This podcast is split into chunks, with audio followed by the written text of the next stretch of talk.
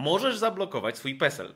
Po co? Ano po to, aby ograniczyć wpływ kradzieży tożsamości na życie osoby poszkodowanej. Takie zastrzeżenie nie pozwoli choćby wziąć w Twoim imieniu kredytu w banku, czy kupić na Twoje dane, a nawet wyrobić duplikatu już posiadanej karty SIM.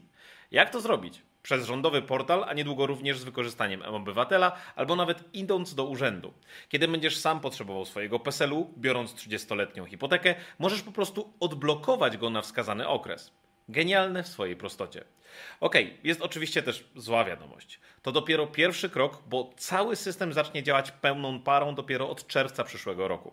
Na razie instytucje finansowe nie mają w obowiązku respektować tej blokady, ale już niedługo się to zmieni. Bardzo dobrze, że huczy o tym w internecie, więc pewnie już słyszałeś, że